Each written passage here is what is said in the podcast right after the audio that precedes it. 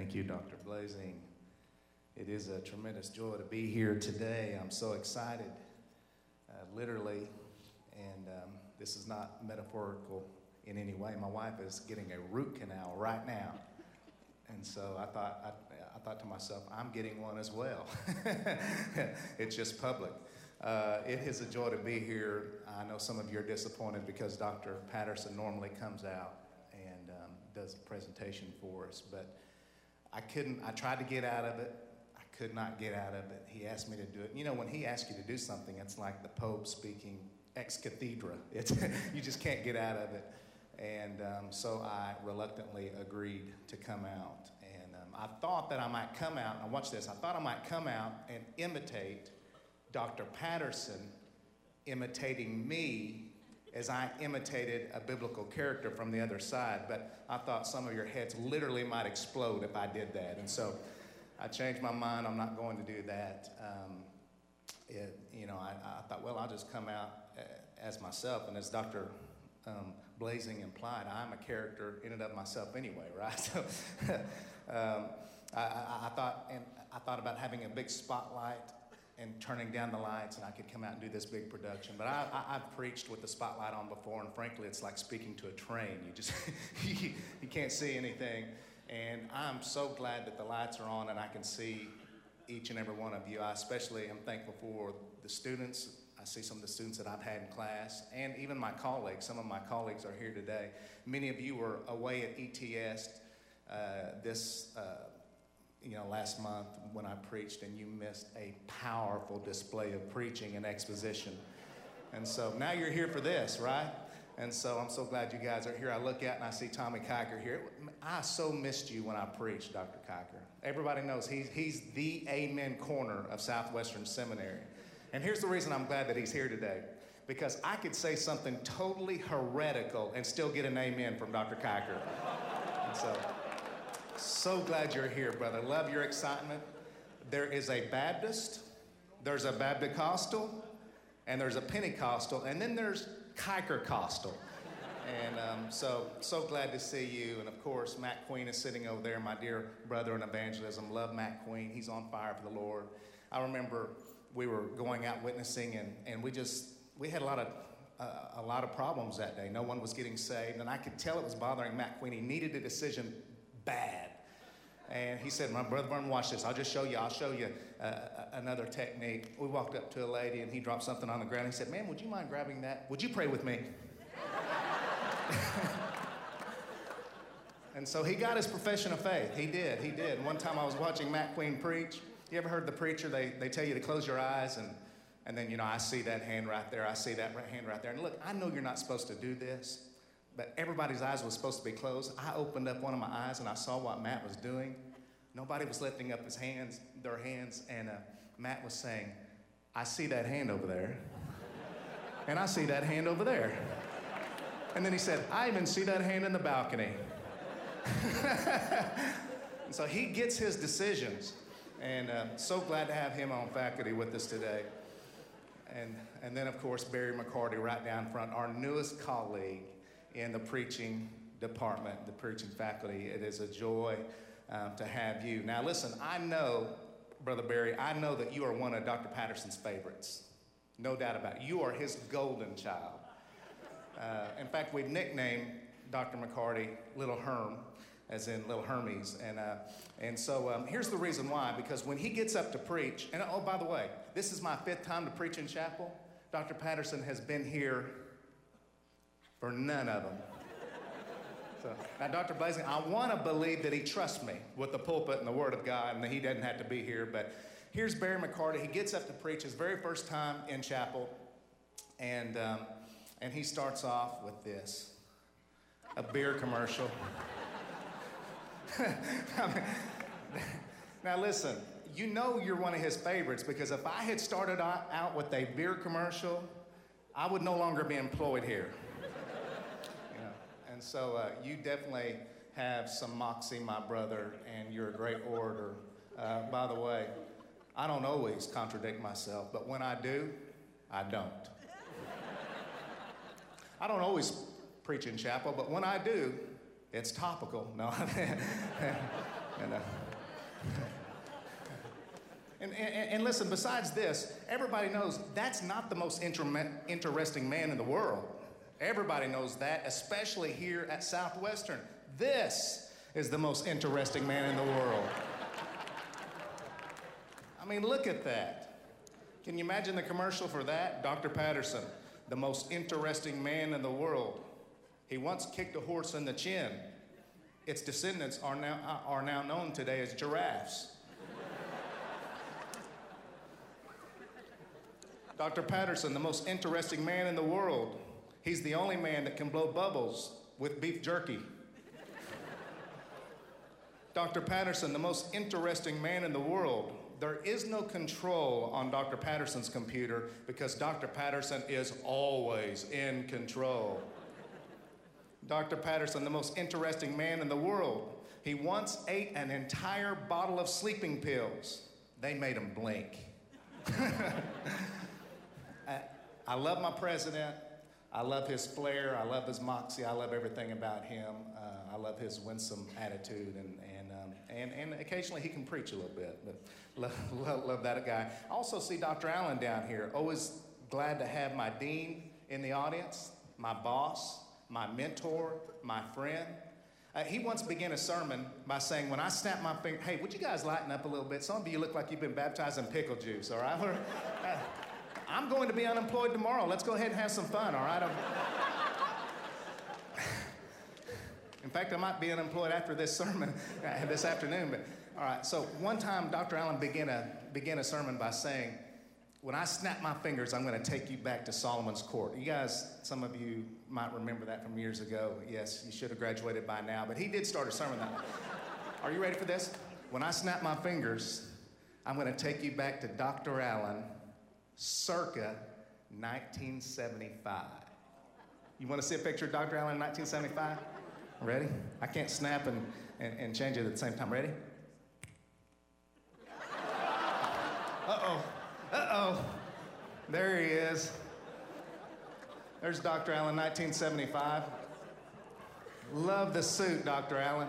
By the way, I stretched that picture to make you look taller.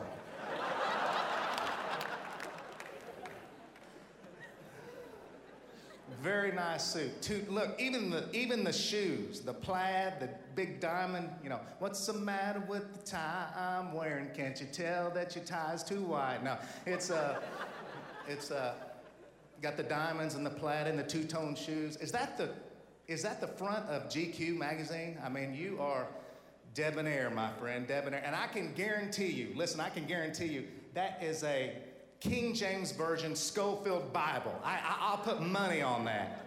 I mean, that has not just conservative written all over it. He's definitely a fundamentalist. There's, there's no doubt about that. So it's good to see you. By the way, um, I've also got a picture of Dr. Allen playing basketball in, uh, in high school. Now, listen, I'm, I'm, i I, I want to give you a warning right now. Um, to give you a warning. You're going to have to turn away if, if skin offends you. Okay? There's a little immodesty in this picture here. He's, he's wearing uh, a basketball jersey and, and, sh- and shorts. So, ladies, if you must turn away, lest you lust or something like that, just, I'm just preparing, I'm warning you right now. But here's Dr. Allen playing basketball in high school.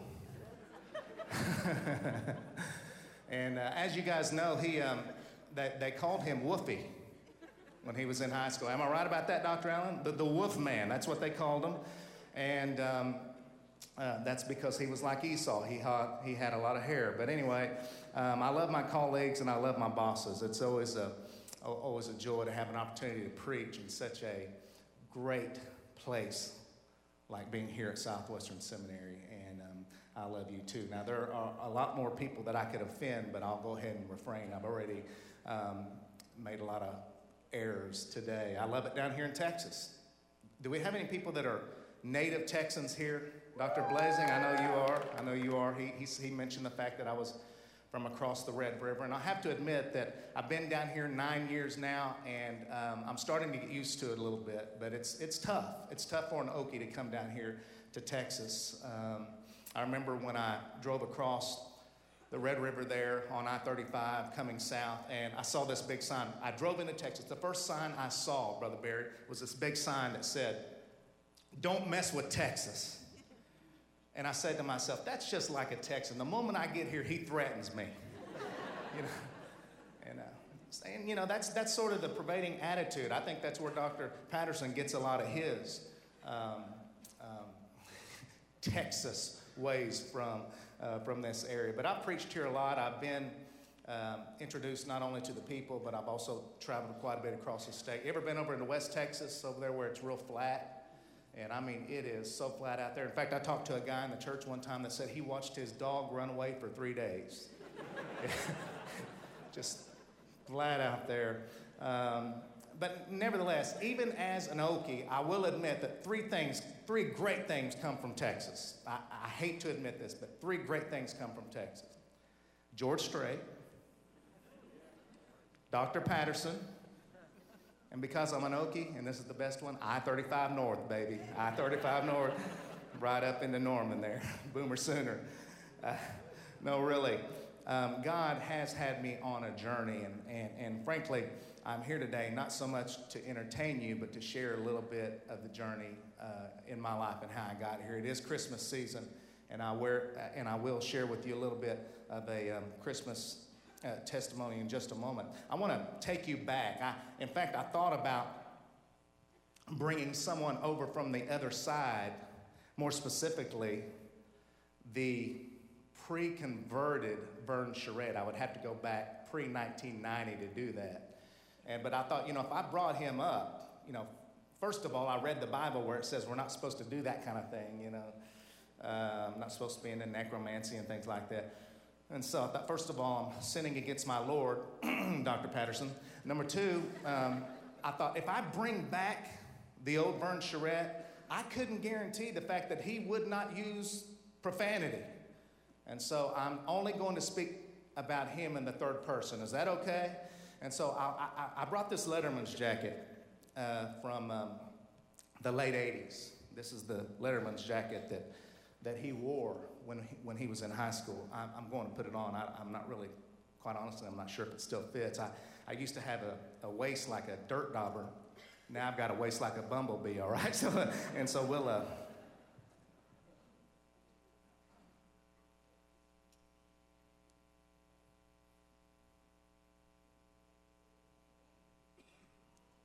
It's a little bit, a little bit snug. snug in the arms. You know, I've gotten a lot bigger. Anyway, um, uh, this is the uh, Letterman's jacket. I, by the way, I lettered in football. Um, by the way, I can also tell you, just you know, I was a Tulsa Central Brave, and um, anybody that's from or knows Oklahoma knows there's Tulsa, and then there's West Tulsa. that's it's not the affluent side of town. And so our high school was over there in northwest Tulsa, Oklahoma. We were made up mainly of African Americans and, um, and, and people like me. I'm, I'm American Indian. We had Hispanics and um, uh, some Caucasians. Um, but listen, I can, I can tell you right now why we lost almost every football game we played. Uh, we are the Tulsa Central Braves. Would you look at our mascot? Does that look like a brave to you? I mean, you know, that's not a brave. That's Smiling Sam. You know, he, yeah, I'd like to, you know, hang out with that guy, but, but um, you know, he's not going to strike fear into anybody's heart. And so, um, nevertheless, I grew up playing sports, and um, let me take this off now. I can barely breathe, okay?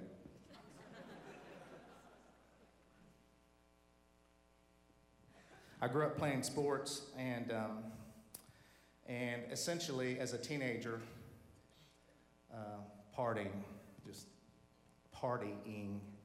Um, my father was an alcoholic. Um, in fact, some of you have fond Christmas memories of when you grew up. And um, uh, one of my fondest Christmas memory is um, when I was in the fourth grade and my father was intoxicated at 2 a.m. on Christmas Eve. And um, I was with him in the living room. And, and by the way, he wasn't just intox- intoxicated, my, my dad got drunk. there, there's a difference. Uh, but nevertheless, um, uh, he said, Hey, it's close enough to Christmas. You want to open up your Christmas presents? And um, I opened up my Christmas presents about 2.30 in the morning and I remember how disappointed I was. And by the way, nobody else was there, just me and my dad. I remember how disappointed I was when I woke up on Christmas Day with nothing to open. And uh, I've got memories like that about Christmas. Now, now listen, don't misunderstand me. I've, you know, I, I, I love my dad, and um, he was brought up on a reservation, and, um, you know, at Leech Lake Reservation, and, and grew up on Pine Ridge Reservation. He, listen, if you've ever been to a reservation, um, a native reservation, you're stepping into a, world, a third world country. And so I can understand it.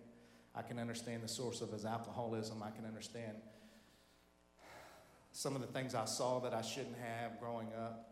And um, frankly, I told my mom, even when I was a kid, that um, I wouldn't drink.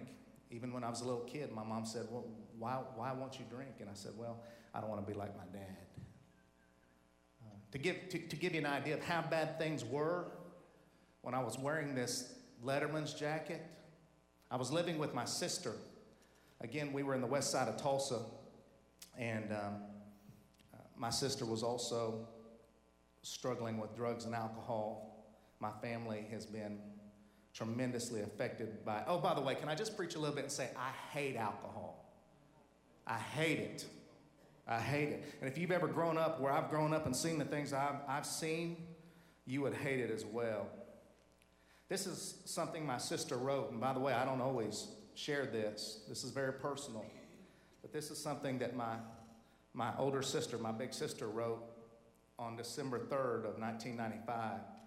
She was 34 years of age when she wrote this. She was in a, drug and alcohol rehabilitation center. And by the way, I, I, lived with her. And so that gives you the idea of some of the things that I was, I, I was into as well. And um, she was finding some healing, and so, so she wrote this introspective letter, and I want to read it to you. She said, Goodbye. I'm writing this to say goodbye to you. At first, you were fun, all of the excitement and adventure that being sober didn't give me. In turn, you stole my childhood. You took me down a long road. I was first introduced around the age of 12. You were called acid, pot, beer, common drugs. Then you showed me the needle, and using you became a vicious circle, being addicted to one form of you or the other. Speed, inhalants, Valium, and finally, cocaine and alcohol. But I still didn't know how powerful you were. After broken marriages and lots of pain, I started to realize just how evil you are. You lie, steal, and murder. I'm not sure if she knew this at the time, but she was literally quoting John 10 10. I can't say I won't miss you. You will probably, probably be on my mind until the day that I die. I've got to give up a lot of my friends because you will be around them. I'll pray the rest of my life that they will see you the way I have come to see you. Period. That's a really good insight into a person that is finding some healing. She was 34 years age, 34 years of age when she wrote that. And I preached her funeral before she turned 40.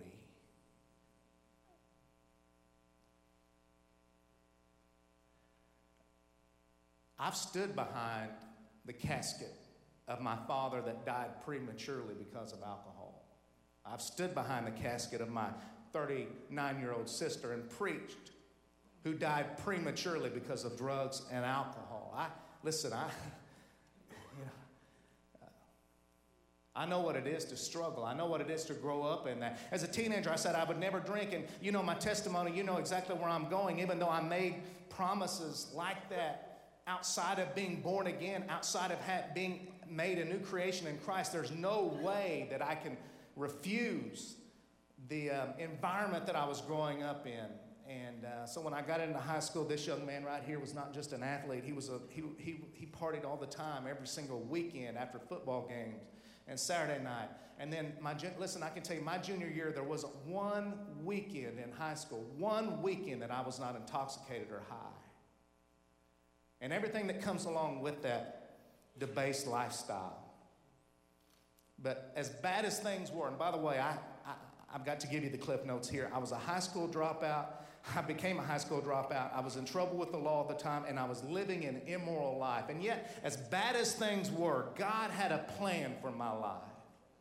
People could look and say, you know, he's going to end up just like his dad. And by the way, I was headed for one of three places. And I truly believe this. I was going to be, end up in a mental institution, I was going to end up in lockdown somewhere, uh, or I was going to end up in a cemetery. And many of my friends and family members ended up in one of those three places. And I was just a West Sider like the rest of them, living that crazy life. And I was headed in that same direction as a teenager. But God's grace is greater. As bad as things look, God will get his way by his grace. And through the providence of God, he introduced me to this man. This picture was taken uh, uh, in September of 2011. That, that's, that's Jesse Joyner. now, somebody said, he's black. yeah, yeah, yeah, he's black. And yeah, I'm white there, and, and um, that's true. And, and listen, the reason I show you that, and the reason I point that out is because Jesse Joyner was so different than I am. He is so different than I am. In fact, when I met him there in Tulsa, Oklahoma, I was a high school dropout. I was in trouble with the law. I was living an immoral life. There's Jesse Joyner. He, I'm from the rough side of town. He's, he lives on the nice side of town. He was late 30s, early 40s at the time. I was 18 years of age. I thought he was a dinosaur. You know, we were different ages, uh, different. I mean, everything about him and, and me, everything about me was different. And yet, for the first time in my life, I had a man, we met on the job, open up his mouth and share the gospel with me. It was, it was all providential, all providential. Seemed like chance and circumstance, but no, God had a wonderful plan.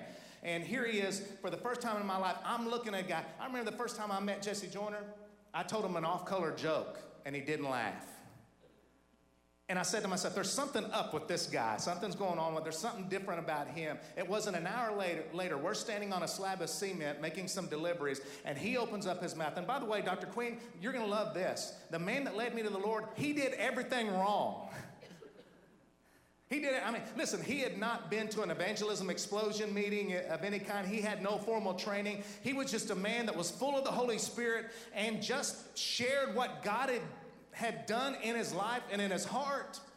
And, and, and literally, if you walked and breathed, he'd witness to you. I love that about Jesse Joyner. And, you know, he just opened up his mouth and began to share the gospel with me. And I stood there. Uh, my mouth was just gaping open. I've never heard anything like this. And oh, by the way, I'd been to churches. Uh, I tell people that I'd been baptized so many times, the crawdads knew my first name. You know, listen, I'd been to churches growing up and I'd had religious experiences and that, that kind of thing. Uh, but there was something different about this witness. And Jesse Joyner, by the way, our boss drove up after an hour. We got in trouble for, uh, uh you know, not getting back to the warehouse and this and that. And uh, Jesse Joyner said, hey, hey, you want to come to church Sunday? Listen, I can honestly tell you for the first time in my life, at the age of 18, I went to church without an ulterior motive. I didn't go to church because they were going to play basketball. I didn't go to church because they were going to camp. I didn't go to church because they were going to, you know, feed pizza. Isn't it sad the only way we can get kids to come to church nowadays is to hang a weenie out the window? you know, they weren't having a you know, a hot dog feast or anything like that. I went to church because God was drawing me and I heard a witness. And um, you, you, you, saw Jesse. I mean, listen, I showed up at a little storefront church outside, outside of the fairgrounds in Tulsa, Oklahoma, Midtown. And this wasn't just a Baptist church. This was, and not only a black church, this was a Pentecostal church. And, and uh, you know, they don't have church the same way you and I have church. They have church. I mean, they, they, you know, I mean, they, we would have services until three in the afternoon. I showed up here, and um, Jesse Joyner. The first time I met him, he was wearing this blue um, sweatshirt with cut-off sleeves. You know, we were we were common laborers back then, and that kind of thing. And uh, but when I showed up at church, Jesse had on a white suit. He kind of looked like Dr. Allen on steroids. he had on a white suit two-tone, shoes, black and white polka. You know, black folks, they dress when they go to church. And he had on a black and white polka dot attire. You ready for this? It matched his wife's hat. That's the kind of church I was in. And by the way, a little storefront church, uh, this place is a palace compared to that church that I was in. We were on little metal um, folding chairs, and there was a little um, pulpit up front. And long story short, I didn't know Jesse Joyner was the pastor, but he got up to preach. And I'm sitting out there with one of my best friends. We had just been intoxicated um, the weekend before. I'm sitting out there. I, brought, I, was already becoming a soul winner, and I didn't even know it. I, I, had one of my best friends out there sitting next to me. You know, all black church. It, it wasn't hard for the congregation to recognize. You know, we've got some visitors here today. And, you know, of course, I, I, I, I, dressed a lot different. I had my earrings in and everything. And, uh, and uh, you know, at the end of the service, you know, you know how we are as Baptists. We're dignified about giving an invitation. You know, we're going to have preachers stand up front and, would you come today and bow your head and all that stuff. Listen, when Jesse Joyner finished preaching, I love what he did. He, um, he left the pulpit during what you and I call invitation time, and he came and he got right in my face. Stood right in front of, and, uh, I'll never forget what he said. He said, Do you want to be saved? Sweet words. It was like a man finding water in a desert. Listen, listen. Hey, let me tell you, Egg,